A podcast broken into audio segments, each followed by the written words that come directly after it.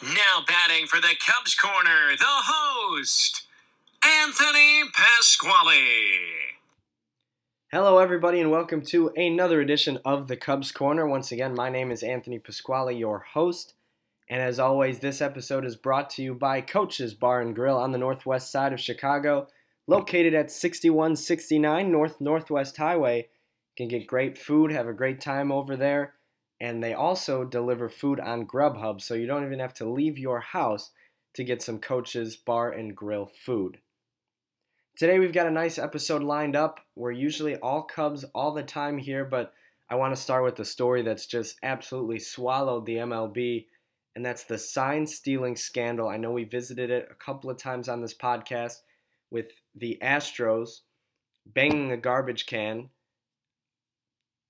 after using a monitor set in center field to figure out what pitch was coming. They would bang on the garbage can to let their hitters know if it was an off-speed pitch or a fastball coming, thus making it very easy for the Astros to hit at home, which is where the sign stealing took place. And it believes to have been started in 2017 with the team that won the World Series. Then Alex Cora, who was the bench coach in 2017 for the Astros, went to the Red Sox in 2018 and brought some of that cheating with him. So the Red Sox are under investigation, and a couple of the players that have moved on to after baseball roles that have been tied to it, like Carlos Beltran, has also been under investigation. So after Ken Rosenthal and a few other people from The Athletic and even John Boyd reported and made this story huge, what happened was the MLB was forced to investigate and then deliver some punishments. So those punishments were as follows: a $5 million fine to the Astros organization, which is the largest fine the MLB can give at this point in time. Manager of the Astros, AJ Hinch, was suspended for a year, as well as the general manager, Jeff Luhnow. They also lost their first and second round picks in the 2020 and 21 drafts. However, the dominoes began to fall after that. The president of baseball operations for the Astros decided to fire A.J. Hinch and Jeff Luhnow, and now they are looking for another manager and general manager.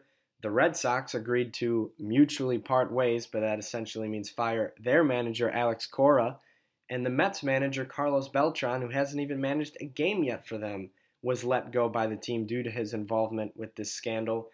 Obviously not a great look for baseball, but it's good that they are finally getting to the bottom of it and delivering some punishments. Now it is even believed that the Astros used electronic buzzers taped to the inside of their jersey on their shoulder to declare what pitch was coming in the playoffs because it was too loud for them to hear the garbage can banging. So it seems like these teams are doing anything they can to win, even if it is cheating, and the MLB is looking to get to the bottom of it. It all started with Mike Fiers, pitcher for the Astros during that time, putting a face to this, making it kind of get the ball rolling, and then some great sports journalism to pull the story out. So on that topic, you want to talk about, is the punishment harsh enough? Personally, this is how I view it. I view there's a bunch of students in a classroom, and they're cheating on a test with somebody outside the room banging on the locker. One bang is for A on a multiple choice test, two bangs is for B, three bangs is for C, four bangs is for D, something like that.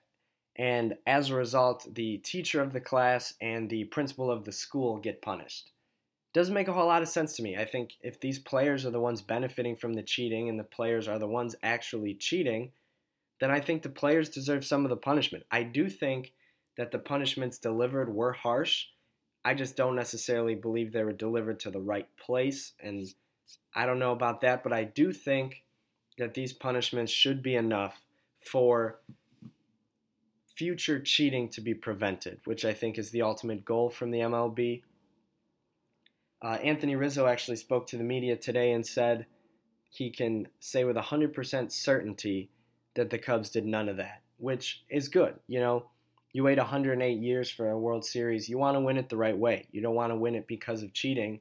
And Rizzo, who is the Cubs captain and Cubs leader, made it 100% certain that the Cubs did not partake in any of that. However, there is another Cubs tie to it. Yu Darvish, you know, in the 2017 World Series, right before he was about to hit free agency, he got rocked in the World Series by the Astros and was told to be a pitch tipper, that he was tipping his pitches, making it really easy for the Astros to hit. But now we know it was because the Astros were stealing signs and they knew what was coming from Darvish. So as a result, pitchers like Darvish have this record, their ERA, their stats, their persona that if you're going to go sign them, do you really want to? If they just got rocked in the World Series, do you want to sign a guy who tips his pitches? Yu Darvish probably made a lot less money than he could have if that didn't happen. And you listen to guys like Dan Plesak and Brian Kenny on MLB Network point out the fact that there's so many pitchers that are trying to stay afloat in the MLB, trying to make a difference. And then they have to go play the Houston Astros with so many talented players. Plus they're cheating. There's no chance those guys can live off of just talent alone to stay in the MLB. You know, a lot of these guys end up getting punished for it, which stinks because, you know, maybe there was talent. Maybe Darvish would have been World Series MVP or played very well or something like that. But as a result, a lot of these pitchers don't get the same stats that they would have, don't get the same respect around baseball as they would have if they played against teams that were taking it fair, which kind of stinks. But I think that's where we'll leave that topic. I think Darvish has moved on and he's a better pitcher now, better person now, and the Cubs are glad to have him. So speaking of the Cubs, let's talk a little Cubs. The Cubs recently this week reached arbitration, or avoided arbitration, I should say, with all six of their arbitration-eligible players. All six of those players will get a raise for the upcoming season. From top to bottom, Chris Bryant avoided arbitration with $18.6 million a year. Javi Baez with $10 million a year. Kyle Schwarber made a little over $7 million a year. Wilson Contreras with $4.5 million a year. Albert Almora got bumped up to $1.575 million a year. And Kyle Ryan avoided arbitration with $975,000. Now, if you say the Cubs haven't spent any money, you're probably right, but they've spent now $42 million in terms of arbitration raises. So they actually haven't shaved as much payroll as you might think. The luxury tax is set at $208 million, and they currently sit at $214, I believe, now with these arbitration-eligible players. However, I will say that all these deals, $18 million for Chris, $10 for Javi, $7 for Schwarber, $4.5 for Wilson Contreras, those are bargains. Those guys could all be making $20 million a year or more, and the Cubs have them for less, so you got to maximize on that and try to get as much wins as you can, which is what the Cubs' goal is now for 2020. But it is no secret that the Cubs have not spent any money outside of the team they already had. Sure, they've made some minor league deals, but in terms of major league guaranteed contracts, they're one of three teams that have spent $0 this offseason. The Rockies and the Pirates join them at the bottom of that hill. And it's difficult for Cubs fans to watch a team decline from 95 to 84 wins and then have an offseason where they do nothing to change that, make that any better at all. So it's tough to watch for Cubs fans, but I think a couple of dominoes that we'll get to in a couple minutes have fallen in place where we might see some movement, some trades, some signings in the next couple of days and weeks ahead. And as I mentioned, those dominoes, one of them is the Chris Bryant grievance. That still has not been decided whether he will be a free agent after the coming season or the season after that. But a domino that everyone was waiting to fall did, amidst the news of the sign-stealing scandal. It's Josh Donaldson. Josh Donaldson ended up going to the Twins for 4 years, $92 million deal.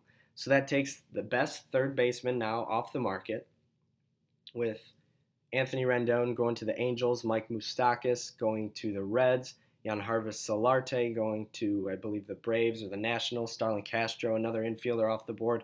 A lot of these guys have signed, so teams are now going to move on to the trade market and try to get the best players available there. At third base, that looks to be Chris Bryant and Nolan Arenado, who the Rockies now think they may try to trade. Now it looks like the Rangers, the Nationals, the Braves, The Diamondbacks, the Dodgers, and the Cardinals are interested in making a move for a third baseman. To me, it seems like the best fits for the Cubs to make a trade for Bryant would be the Braves or the Nationals, looking for that right-hand bat. A little bit cheaper than Arenado probably, but a little less certainty over time.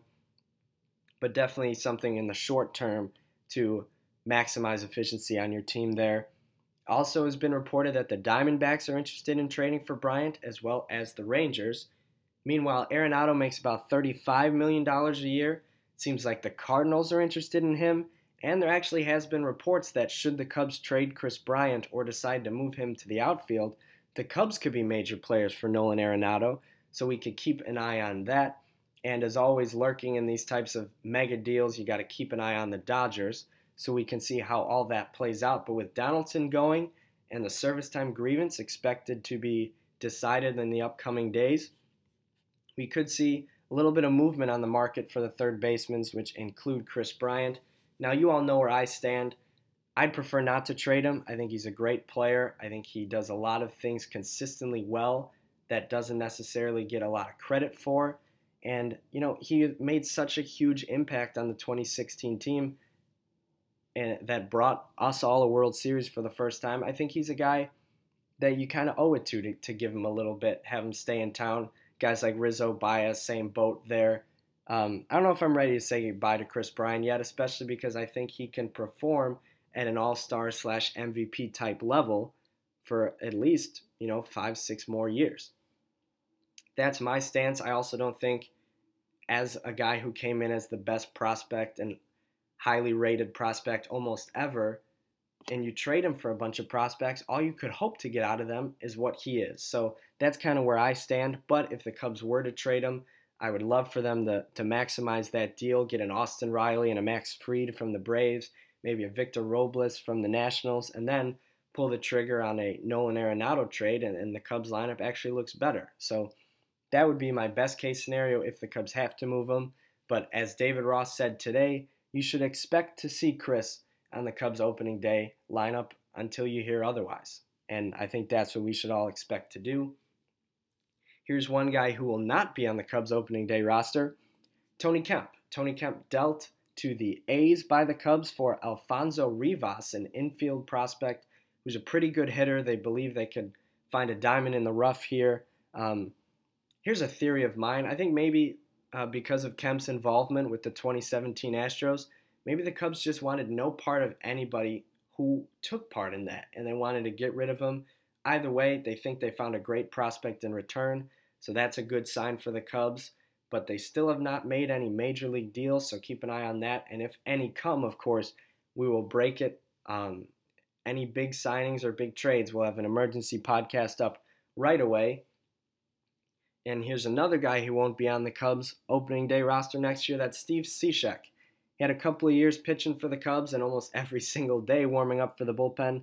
He's actually going to stay in Chicago. He signed a deal with the Chicago White Sox, who are making a ton of moves this offseason, which is also kind of hard to swallow for Cubs fans.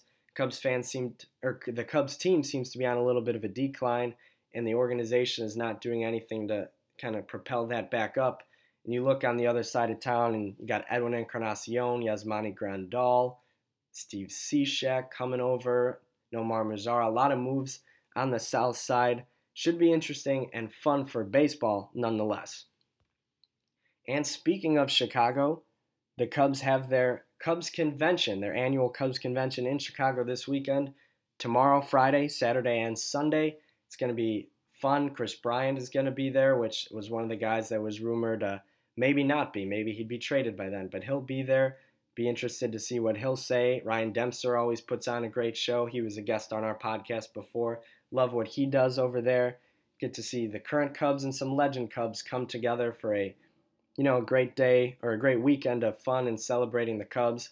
Looks like Ricketts is not going to be talking to the media or the fans in that little question and answer that they usually do. But nonetheless, a lot to celebrate in this Cubs organization that, in fact, won a World Series the right way. And I think that's the main thing we can take away from this episode. If you want to watch this episode, future episodes, or past episodes, You can find them on SoundCloud, Apple Podcasts, or of course the Cubs HQ website. But for now, my name is Anthony Pasquale. Thank you all for joining us. Hope you enjoyed the episode, and thank you all for coming to the Cubs Corner.